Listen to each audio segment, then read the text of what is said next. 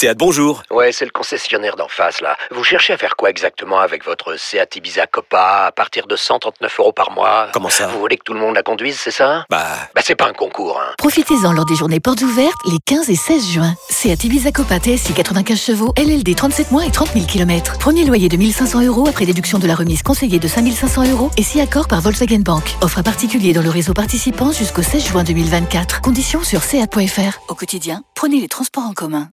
Vous écoutez RMC. Euh, Polo, pour en venir à, à ton, ton marché à toi allemand, les Allemands, c'est les plus raisonnables puisque dans les 22 gros transferts de ces cinq dernières années, il n'y en a qu'un seul vers un club allemand. C'est Lucas Hernandez euh, de l'Atlético Bayern pour 80 millions. Euh, comment ça se fait qu'il n'y en ait qu'un seul? Bah, Ah, il déjà, faut pas de conneries. Moi, non, si, si, ils font des conneries, ils prennent des risques aussi, hein, faut pas l'oublier. Le, le- le problème, si tu veux, le, le cas Hernandez, qui a fait beaucoup jaser en Allemagne, parce que 80 millions, c'était pas habituel. Euh, D'autant plus qu'à l'époque, le Bayern critiquait le PSG avec des montants euh, supérieurs à 100 millions, etc. Et euh, euh, ce que je constate, c'est que euh, les clubs allemands, euh, hors pandémie, gagnent de l'argent. Donc, euh, et le Bayern a gagné de l'argent, même avec l'achat d'Hernandez. Évidemment, on peut amortir sur plusieurs années de contrat le, montant du, transfert, mais quand même, c'est- moi, c'est un, critère qui me semble important. Pourquoi est-ce que c'est comme ça? C'est parce que l'énorme majorité des clubs allemands fonctionnent par l'exploitation et non pas de mécènes. Mais rien ne dit que demain, Wolfsburg ou la multinationale Bayer décident de, de, foutre le feu sur les marchés européens. C'est pas la logique allemande, mais ça rien ne l'empêche de faire de, de le faire. Maintenant, le cas Hernandez est très intéressant parce que euh, est-ce que c'est un pigeon? Moi, je dirais que c'est au minimum un colombin, quoi. Mais non, mais ça fait deux ans et demi qu'il est là. euh, il s'est blessé lors de la première saison. euh, Là, il revient bien. Évidemment. Là, il revient, mais c'est sa troisième saison. Euh, 80 millions, tu peux faire plein de choses, mais c'est difficile de prendre un transfert comme ça quand à côté t'as Goretzka pour zéro. Donc Mmh. c'est euh, euh, Kingsley Coman, il vaut combien aujourd'hui? Quand ils l'ont récupéré euh, pour 20 millions, un peu plus de 20 millions de la Juve, euh, il- tout le monde disait que c'était trop cher. Donc il, moi, il vaut combien Coman aujourd'hui? Et en fait, la logique qui est là, euh, c'est toujours de, de raisonner à, à posteriori de choses qu'on aurait pu faire avant en disant, en disant je dois optimiser mes achats et, et optimiser mes ventes. Mais c'est pas tout à fait comme ça que ça fonctionne. Ça fonctionne, c'est en fonction un du marché, de tes possibilités. Regardez, aujourd'hui il y a Wang là qui a été acheté euh, par Wolverhampton à, à, à, à Leipzig pour 16 millions et demi. Mais moi je pouffe. Je pouffe. Sauf que si je suis à côté euh, de Julien, Julien va me dire mais nous 16 millions et demi ça vaut rien. Eh oui, C'est un exactement. ridicule. Une. Donc, donc pour revenir Donc sur voilà. ce que tu dis, Polo, et c'est ce qu'on disait aussi avec euh, Daniel pendant la pub. Par exemple, pour le Paris Saint-Germain, les deux plus gros transferts de la liste qu'on a, ce sont des transferts parisiens. Mais au Paris Saint-Germain, le vrai gros problème, ce sont les seconds couteaux financiers. J'ai fait un calcul rapidement. Lucas Moura, euh, Paredes et Kerrer, c'est 117 millions d'euros. Hum. Il n'y en a aucun qui a porté satisfaction a- sur le il y a- terrain. il y a le pro- David Louis, c'est 49 Ouais, millions d'euros. J'en arrive. Et le je- problème qu'on a souvent dans les dans les dans la question des transferts On et la question, de- gestion économique des, des clubs de football, c'est que on a tendance à surestimer un peu l'intelligence des acteurs. On surestime un peu la rationalité du euh, du, euh, du marché. on la cherche. On la On suppose. cherche. Tout le monde te parle de rationalité, mais On c'est la c'est suppose. supposé. Je- Laisse-moi terminer. Polo, s'il te plaît. Oui. On suppose, on suppose la rationalité des acteurs. Or, il y a plein de cas où on voit bien que c'est un marché qui est complètement irrationnel, passionnel, où si on essaye de, de- de- d'établir une échelle de valeur entre les clubs, on voit bien que ça ne fonctionne pas et qu'il y a plein de motivations. Je pense à Bale, on en parlait tout à l'heure en antenne. Euh, tu, as des, tu as des cas d'achats compulsifs, d'achats politiques, euh, d'achats qui sont des, des purement des achat achats d'image. Et, et par exemple, le Real, pendant longtemps, euh, avait pour principe de toujours acheter trop cher pour pouvoir asseoir son autorité sur le marché des transferts auprès des agents, auprès des clubs, auprès des marques. Et que les, les montants de transfert faisaient partie de la politique de communication du club. Donc c'est très difficile de, de, de, de, de présupposer qu'il y a une forme de, de rationalité, en tout cas de logique économique dans le, dans le, sur les montants de transfert, parce que tu as plein de facteurs qu'on ne maîtrise pas et qui, dans d'autres domaines économiques, ne seraient pas absolument pas pris en compte, mais qui, dans le domaine du football, on prenne une ampleur Comme qui est l'image, par exemple. Comme l'image, comme Mm. tout ce qui est rationnel en fait, tout ce qui est passionnel. Sans compter l'irrationalité même des acteurs eux-mêmes, des présidents qui sont pas forcément compétents, des agents qui en rajoutent, des montants qu'on maîtrise pas. Euh, ce qui fait que, euh, alors, je ne vais pas avancer l'avis que je voulais faire euh, aujourd'hui, peut-être demain, sur l'idée qu'il ne faut pas surestimer l'intelligence des acteurs. Et l'intelligence du marché. C'est vrai qu'on est souvent étonné par la bêtise, euh, même je- dans le milieu. Oui, mais c'est pour bon. ça que ça rend fou, parce que d'un côté, tu as, un- t'as- t'as- t'as Petit, un- petit point tir au but, si tu veux bien, euh, Thibaut, parce que là, on atteint, euh, on, doit être au combien tireur, Hamza, là? Et nouvelle euh, balle de match. 1, 2, 3, 4, 5, 6, 7, 8e tireur pour le, le Mali. Nouvelle balle de match. Alors je vous conseille le tir au but de Santiago Enemé il y a quelques secondes. Il est allé nettoyer la lucarne gauche Ouais, c'est pas super Si maîtrisé. le hein. Malien rate, la De- Guinée est qualifiée. de hein. Moncourt. Et effectivement, le tir au but pour Falay Sako, le défenseur latéral droit qui évolue en défense centrale du côté de Guimarães. C'est parti. L'arrêt L'arrêt de Jesus Owono et c'est la Guinée équatoriale qui est qualifiée pour les quarts de finale et qui affrontera le Sénégal. Qu'est-ce qui se passe? Il fait retirer? Ah, Ah, attention. Alors oui, ouais, parce qu'ils sont partis célébrer nos amis euh, équato-guinéens. Ouais, ouais, ouais. Falay Sako, il est triste, mais Ah non, Ils vont pas leur faire ça. De toute façon, on est Ah, alors. Depuis le début de la compétition, on l'a, on l'a vu notamment sur le match Burkina Faso-Gabon, la séance de, de tir au but. Les arbitres sont très clairs. Il faut que le pied ou au moins un pied du gardien soit sur la ligne.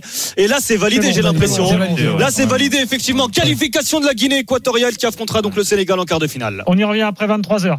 Euh, maintenant, j'en arrive au cas Neymar. Et j'aimerais que chacun puisse donner un petit peu son avis. On va démarrer par Julien Laurence, tiens.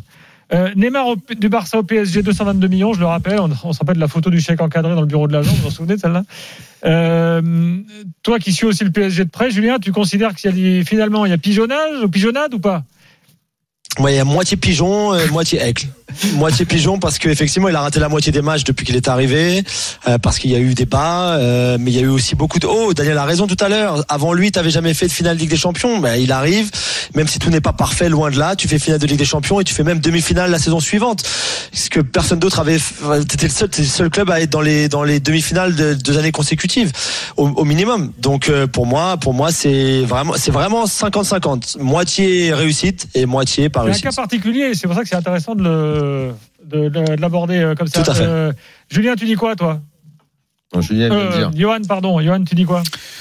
Moi, je suis assez d'accord avec euh, avec Julien parce que si on regarde tout ce qui est sur l'aspect hors terrain, sur l'image, sur euh, même je, je pense les retombées financières qu'a qu'a pu avoir le PSG, c'est Ouais. je pense ultra positif. Sur le terrain, il y a du bon et du moins bon, donc euh, pigeonnage, euh, pff, je je dirais pas jusque là. ça, ça me semble compliqué de parler de pigeonnage avec un joueur de cette qualité-là qui a aussi fait des, des très grands matchs et des, des, des, des grandes prestations. Ce qu'on peut dire, enfin moi, ce que je trouve, c'est que c'est insuffisant en fait. C'est pas un pigeonnage, mais c'est insuffisant parce qu'on s'attendait à tellement plus, avec plus de régularité et plus de matchs sur le terrain. Mais pigeonnage, non, non, non, j'irai pas jusque là. Thibaut Moi, je pense que c'est un pigeonnage, mais pas euh, économiquement, mais euh, je crois que l'arrivée de Neymar euh, dans le vestiaire du Paris Saint-Germain a, tout pollué, en fait. Donc, du coup, ça, a entraîné, je pense, une dévalorisation des autres. Sportivement, c'était un apport, mais je pense que le- c'est le, le- les méfaits qu'il a pu apporter dans son comportement, dans sa manière d'être avec, euh, avec les autres, à mon avis, a apporté plus de problèmes véritablement que de solutions euh, à ce club. Un petit point sémantique, il faut dire pigeonnade. Parce que pigeonnage, c'est le fait de- d'appliquer Du plâtre bâtiment. sur un mur Dans le sans bâtiment. le jeter. ouais, ça. Euh, Daniel, Peter Pigeon, donc, euh. pigeonnade ou pas non, c'est, je, je, je l'ai dit, c'est une réussite d'abord parce que le PSG avait besoin de ça pour euh, se positionner sur plein de terrains qui ne sont pas que foot. Il se trouve que sportivement, euh, Julien a donné des arguments qui sont imparables. Euh, donc grosse réussite d'abord, rentabilité certaine. Maintenant, en fait, il faut pas, euh, il faut pas être enfermé dans cette réussite. Ça veut dire que maintenant, là en ce moment et depuis depuis le début de la saison, là c'est en train de devenir un handicap parce qu'il ne joue pas et il ne peut peut-être plus t'aider sportivement dès les huitièmes là s'il est pas là ou s'il est pas bon. Donc euh, il faut pas, euh, il faut être lucide. Après, euh, je vais pas revenir sur les problèmes de gestion, sur la façon dont effectivement il peut pourrir un peu le vestiaire, empêcher la progression de certains. Ça oui, mais d'abord c'est plutôt c'est plutôt une réussite. Là maintenant, il faut peut-être passer à autre chose, à moins que euh, il fasse une fin de saison en boulet de canon. Quoi. Et Polo, Et sinon, dis- ce sera sur la pente descendante maintenant. Et Polo, tu dis quoi, toi? La réussite, elle est au point de vue de la notoriété, évidemment, qu'elle soit positive ou négative, ça c'est pas la question. Je veux dire, on parle pas de Toulouse, de Metz ou de Saint-Etienne en Allemagne, quoi. Euh, on parle forcément du PSG, en bien ou en mal, mais en tout cas on en parle. Maintenant, euh, pour être un peu plus euh, les pieds sur terre, une machine outil qui coûte 30% de mon chiffre d'affaires annuel, dans le monde réel, je connais pas. On va finir ensemble, il nous reste deux minutes. J'aimerais que chacun nous donne, vous avez tous la liste sous les yeux, pour vous, la, la- voilà, la plus grosse pigeonnade euh, de, la, de la liste. Euh, On va voir. Évidente. Oussam, tu veux démarrer Ouais, Coutinho. Coutinho pour Coutinho. toi? Parce que partout où il a été, il a pas joué, même quand il était prêté après ses pigeonnades. Julien Ton pigeon ultime Ah, Alors, je ne sais pas dit tout à l'heure, mais Van Dyke euh, de, de Southampton à Réussite. Liverpool, c'est la, voilà, c'est la plus belle réussite de, sûr. de, de cette liste-là des, des 22. Et la plus grosse, ah, je dois, je suis obligé de dire Hazard de Chelsea, de Chelsea à, au Real parce que Ah oui. c'est, elle est magnifique. Hazard, est ça me fait énorme. du mal, hein, parce que parce Ah, qu'il a été Ah, blessé, de parce que des blessures. C'est des blessures. oui, oui, non, mais bien sûr. Non, mais mais c'est, autre chose. C'est voilà, c'est euh, qu'il arrive, qu'il arrive pour sa première, pour sa prom- le premier jour de, de, de pré-saison dans ce club-là et qu'il, Oui. soit 6 ou 7 kilos mais, euh, en surpoids déjà, c'était fantastique. Rien que ça, c'était fantastique. Barça, 120 millions, on est dans quoi là? Ah, bah, on est pas mal aussi, on est pas mal aussi. Dans, dans, On est dans pas les mal aussi. pigeonnages ultimes, pardonnez-moi, un petit trio, pigeonnade ultime, un petit trio. Griezmann, 120 millions, Atlético Barça, Hazard, Chelsea Real, 115. Et j'ajoute là-dedans un petit, euh, où est-ce qu'il était Euh, Nicolas Pepe de Lille, Arsenal, 80, pardon, mais là on a le trio gagnant quand même. Mais hein. pas Coutinho qui a coûté Si, 135. Coutinho, bien sûr. T'as 135. raison, Coutinho. Allez, c'est un, c'est un quartet. Allez, si quelqu'un veut ajouter le pour finir le quintet, allez-y pour le quintet. hein. Euh, Johan? Je prends pour le quintet. Euh, non, moi je mettrais Coutinho parce que jouer au Félix, on va lui laisser encore du temps. Ouais. Euh, mais c'est vrai que Coutinho, c'est c'est absurde en fait. Euh, je vais laisser sa chance à Euh, Sancho. Kepa, il peut que- faire quintet, Kepa. Mais, mais, mais, mais Dembélé, comme Dembélé, quand même, c'est c'est gros. Quoi. Bien sûr, Dembélé, c'est gros, t'as raison, Polo, bien sûr, Thibaut, bien sûr. tu- Ouais, Coutinho, parce que c'est absurde. Tout, Bon. était absurde dans ce dossier. Euh, Donc au final, sur les 22, on est, on est, on est quand même à moins de 50% de ratés, hein, si on regarde bien. hein.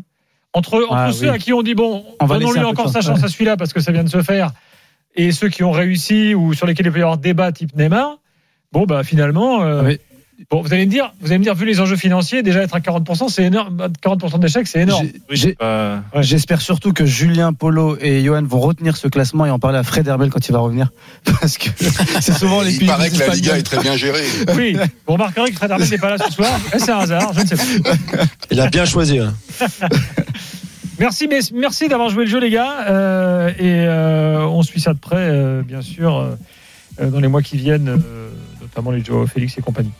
Salut Julien, salut Johan, salut Polo. Ciao, ciao les gars. Ciao Dans quelques instants, c'est la canne. Daniel. Ah oui, attends, Ciao. avant que tu partes, là, j'ai Ouais. reçu un petit cadeau pour toi de notre amie Véronique. Tu sais que- Ah, Véronique, il y a longtemps qu'on n'est pas nouvelle. Oui, alors, Véronique, elle m'a envoyé une belle chemise avec, regarde, une faucille à marteau. Alors c'est pour toi. Oh merde, Parce pourquoi que elle fait elle a elle, est retrouvé- pas, elle est pas sympa, elle est taquine. Elle est taquine, Elle est mais elle adore être taquine. taquine. Donc elle a retrouvé un- pour toi quelques archives. Ah. Euh, un numéro de Marianne de 2009, le communisme, l'histoire française. Un numéro de l'histoire euh, de quelques années, archives inédites, les crimes cachés du communisme. Mais pourquoi Euh, L'histoire ça numéro spécial, révolution et tragédie, le siècle communiste. euh, voilà, tout ça c'est pour toi. c'est pour Apparemment, ta elle aime Ah. beaucoup les communistes. J'ai l'impression qu'elle est, elle est du bon côté quand même. Euh, donc euh, voilà, euh, avec euh, cette belle. Voilà, merci Véronique. Merci Véronique. Il y a toujours beaucoup d'humour, qui est une Oui, de l'after très fidèle. Euh, voilà, je pense qu'elle voulait te préparer à la présidentielle, c'est fait avec ça.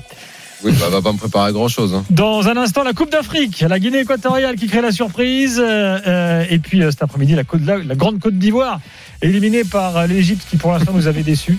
Euh, on va en débattre euh, bien sûr avec euh, Hamza, avec Julien Metz. euh. De Lénine à l'équipe. Pot.